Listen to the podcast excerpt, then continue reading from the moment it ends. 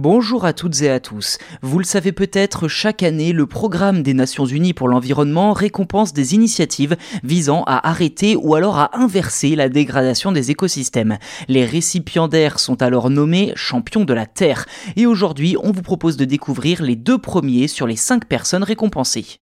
Je cite Inger Andersen, directrice exécutive du Programme des Nations Unies pour l'environnement. Les lauréates et lauréats du prix des champions de la Terre de cette année nous donnent l'espoir que notre relation à la nature peut être améliorée et démontrent que la restauration des écosystèmes est l'affaire de tous, des gouvernements, du secteur privé, des scientifiques, des communautés ou des ONG. Fin de citation.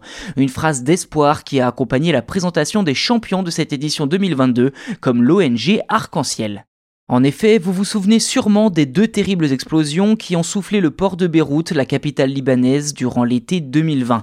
Parmi les premières associations à intervenir dans un paysage apocalyptique de débris de métal, de béton et de verre, se trouvait l'ONG Arc-en-Ciel. Au total, c'est près de 9000 tonnes de verre brisé qui ont été collectées par le collectif créé en 1985. Du verre, mais aussi des vêtements et des meubles abandonnés dans des décharges à ciel ouvert ou enfouis sous une couche de terre. Mais l'ONG ne s'est pas arrêtée là, collectant aussi le matériel médical usagé, seringues, compresses, masques, gants, etc., qui peut en effet véhiculer des infections en contaminant l'eau et polluer les écosystèmes.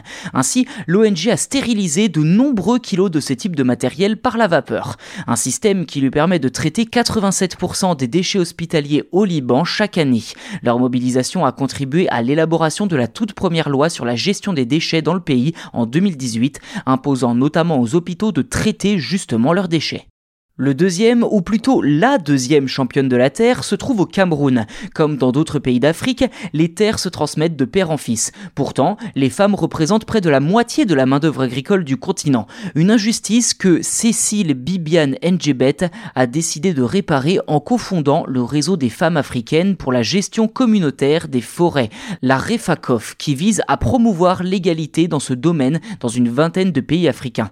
C'est donc dans la catégorie inspiration et action grâce à une autre ONG qu'elle a elle-même cofondée, Cameroun Écologie, qu'elle a été récompensée. Son organisation vise à restaurer plus de 600 hectares de terres dégradées et des forêts de mangroves afin de former des femmes pour faire revivre au moins 1000 hectares de forêts d'ici 2030. Depuis 2005, le prix Champion de la Terre a récompensé 93 lauréats, dont 22 dirigeants mondiaux, 57 individus et 14 groupes ou organisations. On se retrouve demain pour découvrir deux autres champions de la Terre 2020. 2022.